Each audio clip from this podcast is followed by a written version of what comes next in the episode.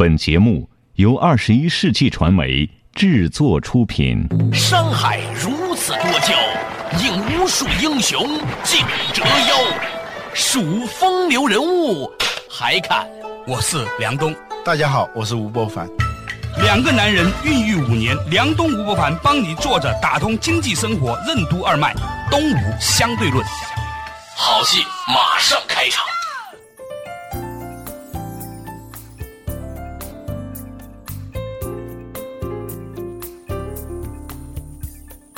作者打通经济生活任督二脉，大家好，欢迎收听东吴相对论，我是梁东，对面的依然是二十一世纪商业评论发现人吴伯凡，老吴你好。大家好，最近呢，我看了一个漫画，有点意思，叫《与孩子相处的艺术》。说呢，有一个妈妈在家里面打电子游戏机，有手柄的那种，是吧？嗯然后呢，儿子也非要玩，怎么办呢？于是呢，这个妈妈呢就给了一个遥控的这个手柄，让他一起玩吧。但其实那个手柄都没有插在电视机上，但小孩子还是很快乐，他以为你看那个飞机右耳打呀，左耳右啊什么的。而且会觉得自己这么厉害哈、玩的不错。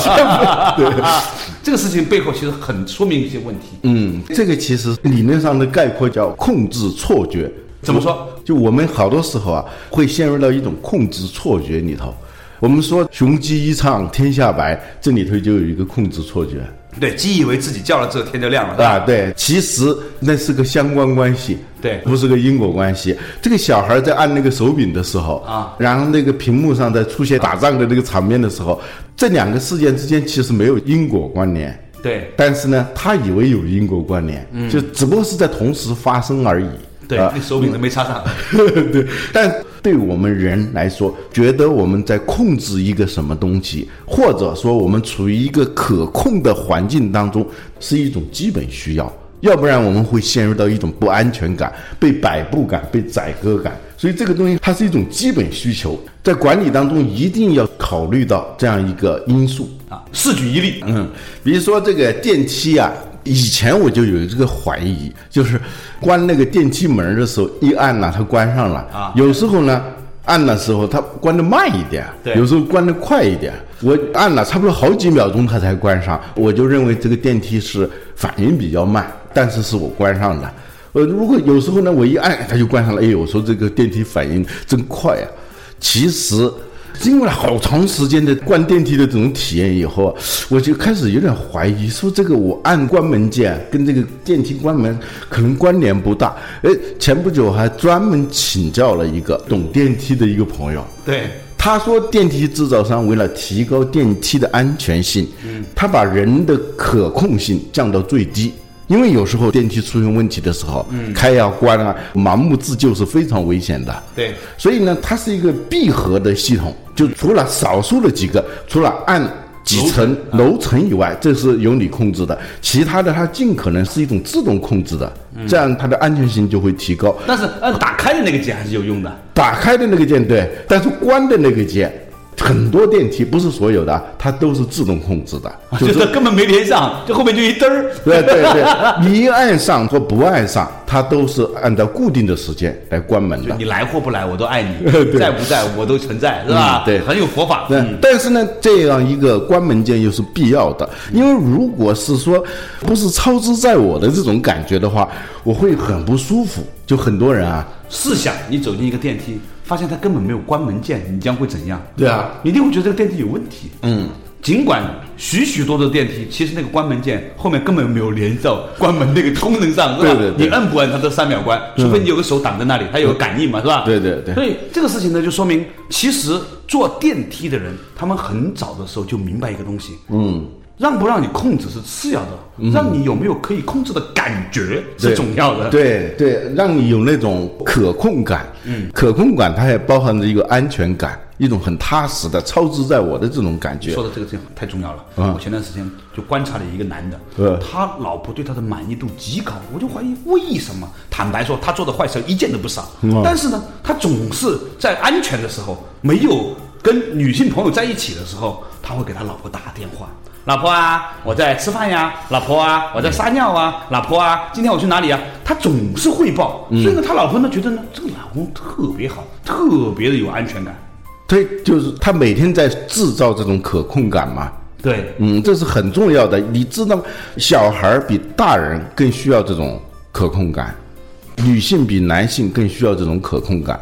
嗯，但是总体来说，我们作为一个人都需要有一种可控的感觉。嗯，呃，有一个心理学实验已经充分证明这一点。嗯，就这个实验是这样的，就是由这个心理学家安排了两拨人，分别在两个房间里头，这两个房间呢是一模一样的。对，就测试一下他们对噪音的那种忍受程度。他不断的加大这个噪音，同时这两个屋子的噪音呢同时升高。这两个房间的唯一的差别是，A 房间里头有一个红色的按钮。心理学家告诉他们说，如果你们实在忍受不了，你们可以按这个按钮，嗯，就会停下来。事实上，这个按钮是个假按钮，嗯，就你它停不下来的啊。那个病房间没有这样一个按钮。后来，当这个心理学家在外头同时加大这个噪音的时候呢？发现这两个房间的人的反应是很不一样的。最后测试的结果是，A 房间的人忍受噪音的程度远远要高于 B 房间的。就是说，有一个假按钮的房间，对忍受噪音的能力要高一些。对呀，忍受噪音的那种程度啊，明显的高出，因为他们觉得再难受，我随时可以让它停下来。所以他忍受的程度就高。B 房间的这些人呢，他从一开始就处于一种被宰割、被摆布、被控制的这样一种状态里头，所以他就忍受不了。稍稍有一点噪音起来的时候，他就陷入烦躁；再大一点，他就完全受不了了。这里头就说明这种可控的幻觉、可控的错觉对人来说是多么重要。那我觉得你这个话题呢，其实反映出了一个很有趣的一个观点，就是当人们觉得自己能够在某种程度上操纵某些事情的时候，对，他在控制范围内的时候，对他的体验、他的成就感、他的安全感、他的幸福指数会高一些。比如说，我们常常会发现说，如果比如说你给一个人买一个东西，你告诉他，如果你再买几件，你就可以用多少钱打折。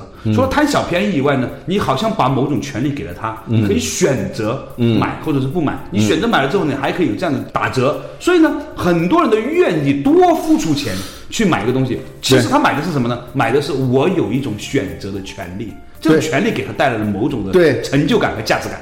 好的那个定价，我们以前讲到过，比如说《经济学人》杂志，它给你三种选择，嗯，三种选择里头，A 选择一看就是不合理的，嗯，B 选择呢，在相比之下，它显得很合理，第三种选择也很怪诞。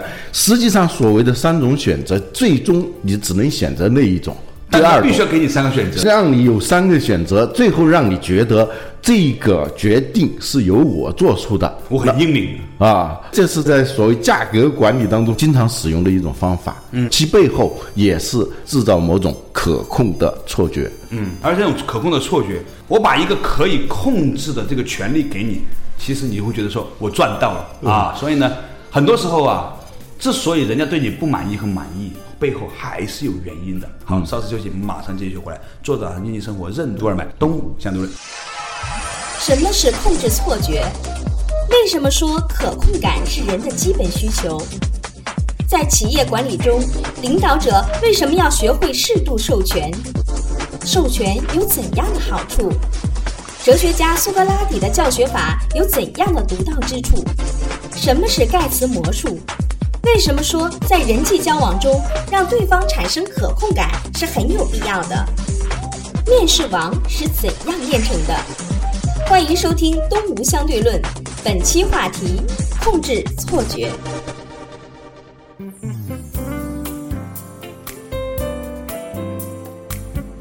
作者打通经济生活任督二脉，大家好，欢迎收听《东吴相对论》，我是梁东，对面依然是二十一世纪商业评论发行人吴伯凡。大家好，哎，我是梁东。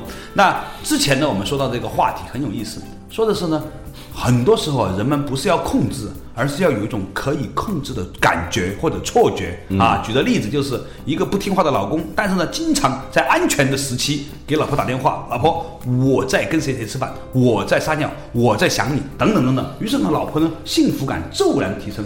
在定价里面也是一样，你如果要把一个东西以 A 价格卖给他，你不如呢 A、B、C 三个套餐让他去选。其实 B、C 套餐呢都是很荒谬的，但是你把一个东西卖给他了，这个东西是什么呢？就是你拥有某种的选择权。啊，我们在企业的管理当中，其实要善于利用这样一种心理。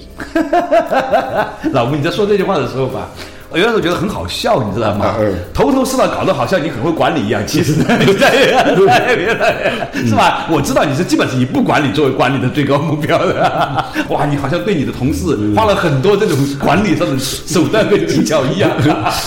就像我们天天跟别人说你应该怎么样商业模式，其实东吴相对人就没有商业模式。你继续。这其实背后就是所谓的管理的授权的问题。嗯，所谓授权，其实是在某种程度上把控制权让渡给你的下属。对，它直接的好处很明显，它的积极性、主动性提高，它跟你的对立情绪减少，对团队成员之间的协作性加强。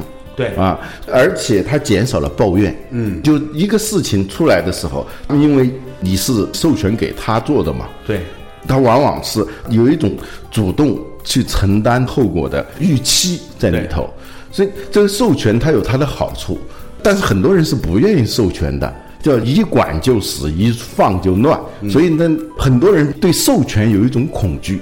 对一旦是授权的话，那我不就显得不重要了吗？嗯，那我最后这个公司可能就不是我的了，都会有这种恐惧。嗯，其实授权它不是一件简单的事情，不是简单的把这个权利就放出去就可以了。嗯，你需要是有点像这个魔术师手里头的那个飞刀一样，嗯，飞出去它是可以回来的。有吗？魔术师的飞刀是可以飞回来的吗？对对，它是可以收回来的，一根线或者是一个什么东西。哦，真的吗？放手并没脱手，这钱钟书先生说的啊。比如说，我们作者把某本书献给谁，是吧？其实没有，版权也没有，版税也没有。对啊，什么都是你的嘛。对啊、对，著作权也没有。但是对方会觉得很高兴。嗯，是以后呢，我们在东吴相对论下一本《欢喜二》的时候呢，就是把这本书献给我们每一个听众。实在是啊，就是退一万步讲，当你不愿意、不能够把你的控制权让渡给你的下属的时候，你一定要制造一种授权的错觉。呃，在他们在控制的感觉。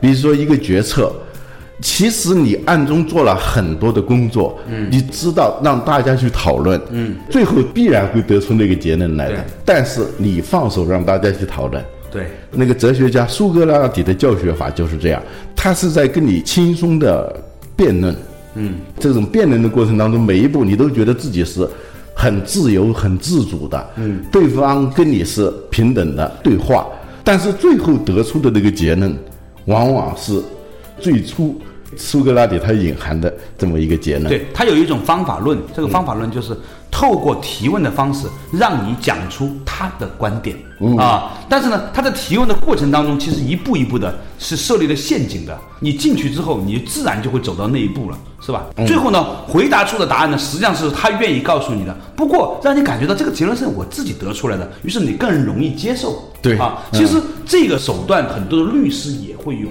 啊这个一层一层的提问，对。表面上看呢，他在尊重。你，他是自由开放的交流，对。其实暗中设了种种的壁垒和限制，啊。最后就不知不觉把你引到那个地方去了，呃，在那儿等着你呢，啊，这里头它是一个逻辑问题，嗯。极端的情况叫盖茨理论，就乞丐的盖，词语的词，叫盖我还以为比尔盖茨的盖茨。对，他就是说他在提问的时候，事先就已经设定了你的回答。比如说，以前我们好像讲过，古希腊著名的一个诡辩家，他就这样问别人嘛。比如说，梁冬，既然你说你是一个道德高尚的人，那么你是否停止打你的父亲？只有两个答案，是或者不是，对吧？对是，那就是停止打你的父亲和没停止是一样的。都是打了父亲。对对 太黑了。我们这节目你是喜欢呢，还是喜欢呢？就是一样的道理。嗯，换句话来说，我们其实活在某种的语言的陷阱当中。嗯，有一种人呢，他是比较清楚的设定了语言的陷阱；有一种人呢，是比较清楚的跳进了别人设定的语言陷阱。嗯，在你实在不能够让对方来控制，实在不能把你的控制权让渡给对方的时候，而你又必须跟他相处的时候，那么你唯一的选择就是让他有一种控制的错觉。嗯，就决定权你不能给他，但是你至少要给他他在做决定的这样一种错觉。嗯，而且呢，当别人控制某件事情的时候呢，他是比较兴奋的。我给你举两个例子，我发现呢，开车的人一般都不犯困，坐车的犯困。嗯，第二个呢，就是有一些人说话说的其实挺无聊的，但是呢，只要你让他说，他基本上还还是觉得这场谈话比较有趣的。但是呢，如果他听你说，他肯定睡着。啊，我有一个朋友，他有一个经验哈，他说他是面试王，他基本上他去面试一家公司都能应聘。我问他你的秘诀是什么？他说很简单。我坐在那里的时候呢，我就问那一个人力资源的人，他是被面试的、应聘的。他说：“你们企业有什么样的企业文化呢？”然后通常呢，要是人力资源或者是公司的 CEO，尤其是那些长官越高层的长官，你就越不需要回答他，你只要含笑听着。于是呢，这一个面试你的人，那个他滔滔不绝讲了半个小时之后说。你小伙子真不错，用你了。为什么呢？因为你让他很爽，你知道吗？你让他产生了一种我控制整场谈话的感觉。对，在面试的时候啊，假如你是一个面试官的话，对你最不愿意接触的人就是那些不可控的人。对，或者反过来，最失败的面试者，他一定是马上在三分钟之内给别人那种没法控制的那种感觉。对，所以呢，我后来得出了一个结论，这个结论呢是我在职场观察的。一个人去应聘的时候，他的成功的几率和他说话的次数、时间成反比。你说的越少，你能够应聘到这个职位的几率越高。你如果能够调动起面试你的人说话滔滔不绝，控制整场谈话的这种雅兴的话，你百分之一百能够成功面试啊！稍事休息，马上继续回来。坐着：打通经济生活，任督二脉，东吴相对论。在组织的决策过程中。管理者过分集权，为什么会造成团队涣散？为什么说英明的决策不仅仅在于决策本身是否英明，也在于决策是如何产生的？什么是众包？为什么说控制错觉在企业的外部管理中也同样适用？让消费者参与其中，为什么不仅仅是一种研发能力和生产能力，还是一种营销手段？欢迎继续收听《东吴相对论》。本期话题：控制错觉。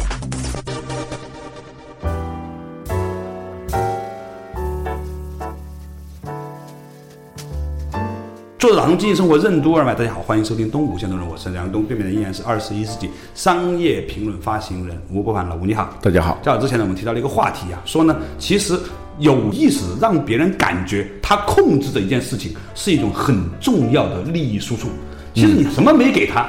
但是呢，他已经觉得他获得了很多，嗯啊，这也是一种管理艺术了。对，所有的结论，所有的决策，最后你要让大家感觉到是他们做出来的。嗯，但其实你心里头是有一个底价的嘛。嗯，你只要在不违反这个原则的前提下，让他们做出一个决策出来，往往有时候就正好符合你的，或者有一点点偏离你的，但是他。原则上是符合你的，这就够了。他们执行起来就会比较卖力气，出了问题他们不会来埋怨你。如果这个决策是你一个人做出来的，尽管他们经过认真的考虑以后，说不定跟你的结论是一样的，但是他们会从一开始就对你产生了一种挑剔、指责的一种可能啊，然后这种对立情绪油然而生。最后出一点问题的时候，马上把自己摘干净，这个时候这个团队就很涣散，这是在管理决策过程当中非常要留意的一个问题。嗯，其实呢，这也是《道德经》里面讲的“反者道之动”。我们很多时候啊，以为呢，我们更积极、更主动、更强势、更控制的时候呢，能够令到这个事情做得朝一个更好的方向。其实有些时候不是这样的。啊，有些时候呢，你借由一种默默的、积极的沉默，啊，以。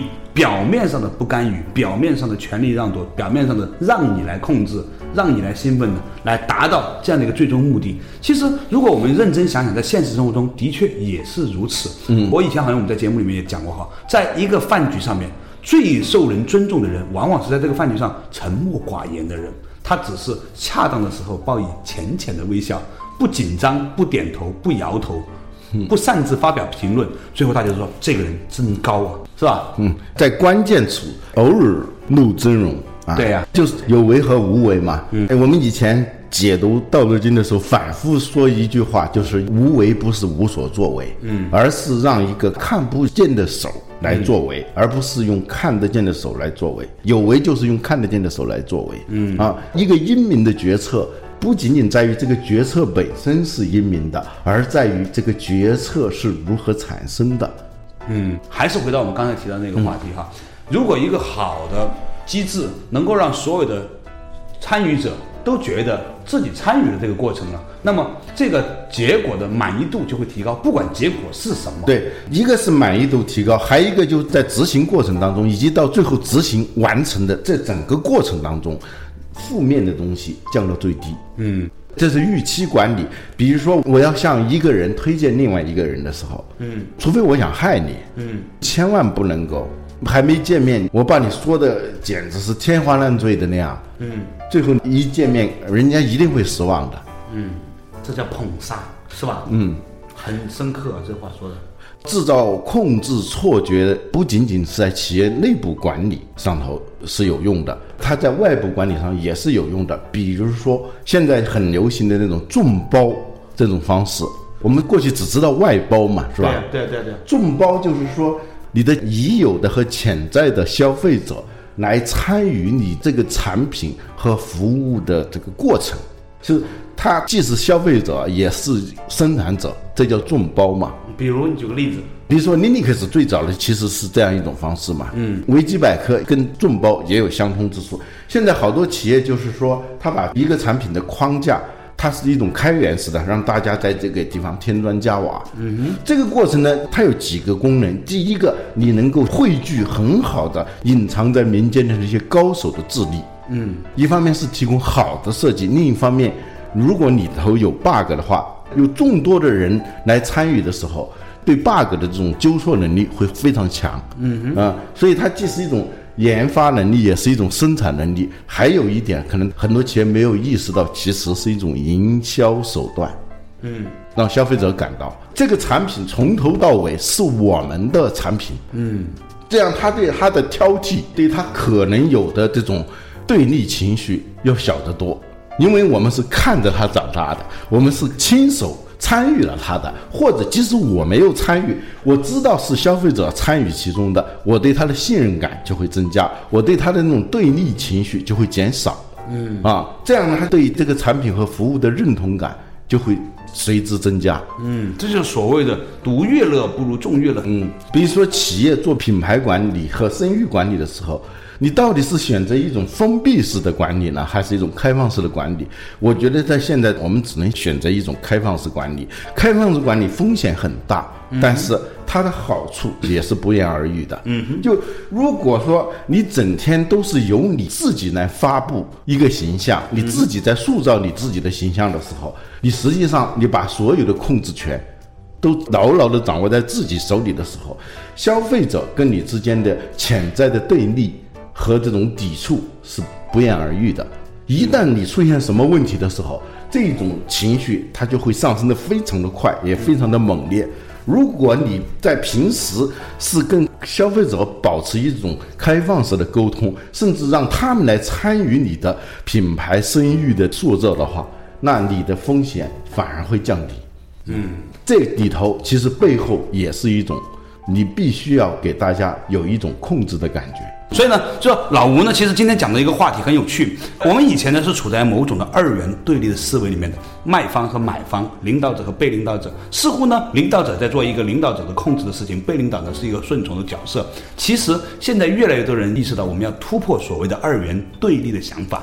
当一个卖方把以前由卖方做的事情，更多的交给买方来做的时候，比如说维基百科生产内容本来应该是编辑做的事情，结果呢，交给他的读者来做的时候呢，反而大家是参与度更高了，满意度更高了。所以，在一个可见的将来，我们如何尽可能的破除二元对立，把本来属于某一方的权利让渡到另一方，哪怕制造某种的假象的话呢，它也可以创造更加和谐的一种情景。也许和谐在某种程度上来说，不仅仅是个结果，它也是一种策略。好了，感谢大家收听今天的动物相对论，我们下期同一时间再见。